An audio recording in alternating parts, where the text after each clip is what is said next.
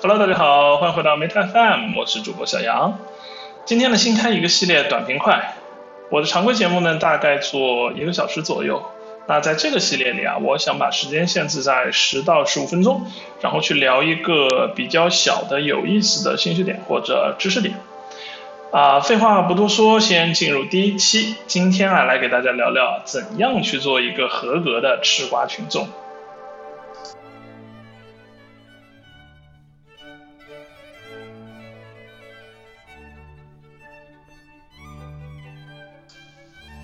最近一年啊，各种瓜也是不断，大到美国总统选举以及各种半生的奇怪阴谋论，小到疫苗是否有效，明星到底有没有藏孩子，那口红效应嘛，大家又没办法旅游又担心健康，可不就是坐在沙发上刷刷社会热点，转移一下自己的焦虑感吗？不过吃瓜这个事儿啊，效果也是因人而异的，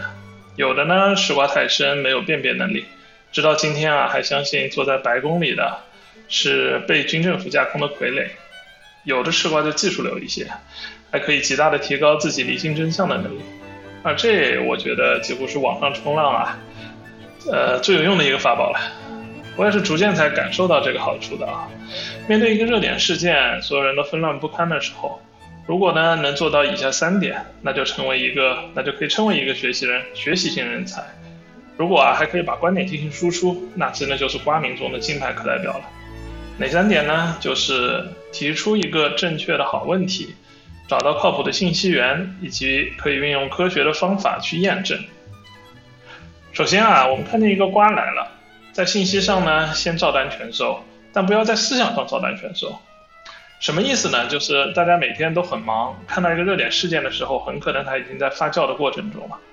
那你的第一反应就是哦，发生了什么？我错过了什么？所以啊，这个时候就要尽可能的去看所有人的所有信息，不管真伪，先吸纳进来，心里呢构建一个大致的来龙去脉。但是思想上不要以为这一切都是完整的，更不要以为啊这一切都是真的。呃，有一个著名美剧叫《The Cause》，就是它里面很重要的观点就是，即使是病人他也是会说谎的。互联网上的人更是这样了。这其实就是要一个去伪存真的过程。怎么做到这一点呢？那就回到刚才说的第一条，就要提出一个好问题。比如说啊，像明星代孕这件事情啊，这个时候我们可以会去想一些比较深入的问题，就是先不管明星到底是谁，这个事儿在美国到底是怎么规定的，合不合法？代孕合法吗？代孕合法的话，它能不能像淘宝一样，比如说它有个退货或者这样的类似的机制？那道德和法律在这儿的脱节还是一致的吗？一个好问题啊，一般都是一件事件中比较核心和深层次的问题，往往也是别的吃瓜群众关心的问题。那么问题来了，怎么样可以去又快又好的找到这个问题的答案呢？微博上有个大 V 叫李笑来，他之前说过一个观点，就是基本上来说，当我们搜索答案的时候，首先去尝试 Google 加 Wikipedia 加英文的组合。我还是基本挺赞同这个观观点的啊。比如说像刚才说的美国的代孕这个问题，代孕法，那首先要有一个知识框架，就是美国的法律，我既要去看联邦的，又要去看州的，既要去看成文法，又要去看判例法，那怎么才能看到这些呢？像刚才说的 Google 和 Wikipedia，那就是很不错的公共的信息源了。而且其实你在搜索的整个过程中，就会发现，因为这个行业是很发达的。已经有很多人帮你做好梳理了，呃，比如说像代孕这个事情，就有中介他会开发网站，上面有按地图分布的各州代孕法规的这种摘要，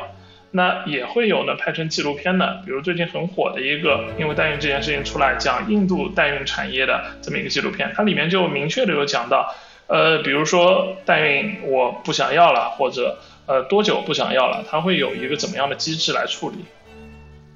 同时啊，很多微博或者 Twitter 或者微信群呢，也会是一个来源，但要注意分辨。那怎么知道一些博主靠不靠谱呢？这个其实很依赖于长期的观察和经验。比如之前美国大选的时候，有一个喧嚣尘上的阴谋论，讲美国投票机被人黑了，还是什么服务器在德国什么的，这是一个比较短平快的方法。就是我去微博或者 Twitter 上找长期关注的大 V，比如说老荣，十有八九他已经在回应这个传言了，因为呢他平时关注大选多，而且速度很快，然后在过往的经验中，他的准确率也很高，所以如果他正好有这个问题的答案，并且列出了他的信息源，那我们也就可以找到一些差不多靠谱的结论了。当然，它为啥能成为一个靠谱的信息源呢？其实也是因为它长期以来的内容符合了我上面说的那三个标准。呃，不过确实不可否认的是，寻找靠谱信息源这件事儿啊，它是很有门槛，而且很有成本的。即使是对于一些技术力很强的社交媒体或者资讯平台，像 Facebook 啊、Google 啊、啊各种新闻的 App 等等。对信息源可靠性的判断和对信息本身可靠性的判断啊，一直以来也都是一个很大的挑战。OK，那当我们上面有了我我提出问题，然后我去搜索到一些可靠的信息源，有了一些答案的时候，这个时候在社交网络上，我们往往希望有一些自己的输出。那这个时候，尤其啊是在新闻法律这种比较严谨的领域。呃，下面就是最重要一步，也就是我要去验证我得到的这些信息到底对不对。有了上面的那些可靠的信息源，确实会给验证啊提供一个比较好的捷径。比如说，有些人他附上一些截图啊，或者论文的地址啊，那就可以去找一找这个，比如说这个这条推特是不是存在，这个论文到底存不存在，讲的对不对。然后他他发在什么期刊上？是顶级期刊啊，还是这种呃野生的期刊啊之类的？那有人号称哦，《纽约时报》说了什么什么什么，那就去《纽约时报》的网站上对着查一查，而且看看上下文，那有没有被断章取义？其实做了所有这些工作，你大概啊就可以对一件事情，呃，比刚吃瓜的时候有更清晰、更有信息量的印象了。其实呢，在投资并购的领域，当一对一个被投资的企业的尽职调查啊，基本上也就是在做上面的这些过程。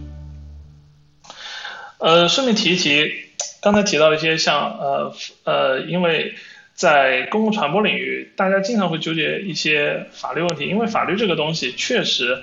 呃，它更适合。在公共传播领域被讨论，同时它也不是那么适合，因为它是有专业性的，但是很多人会认识不到。那很多人对学法律的人会有一个错误的，呃，一个错觉吧，就是说学法律人就或者说法律里面对很多问题有一个现成的答案，因为因为有很多很多法条，然后律师也背了很多很多东西。那学法律要背很多东西，这这 of course 是一个事实。但是背的再多，其实也没办法穷尽世界上所有法律问题的答案。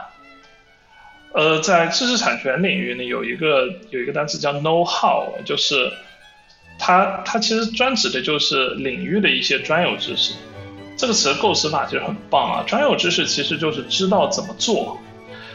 我想一个优秀的吃瓜群众的素质，其实就是要 know how to know how。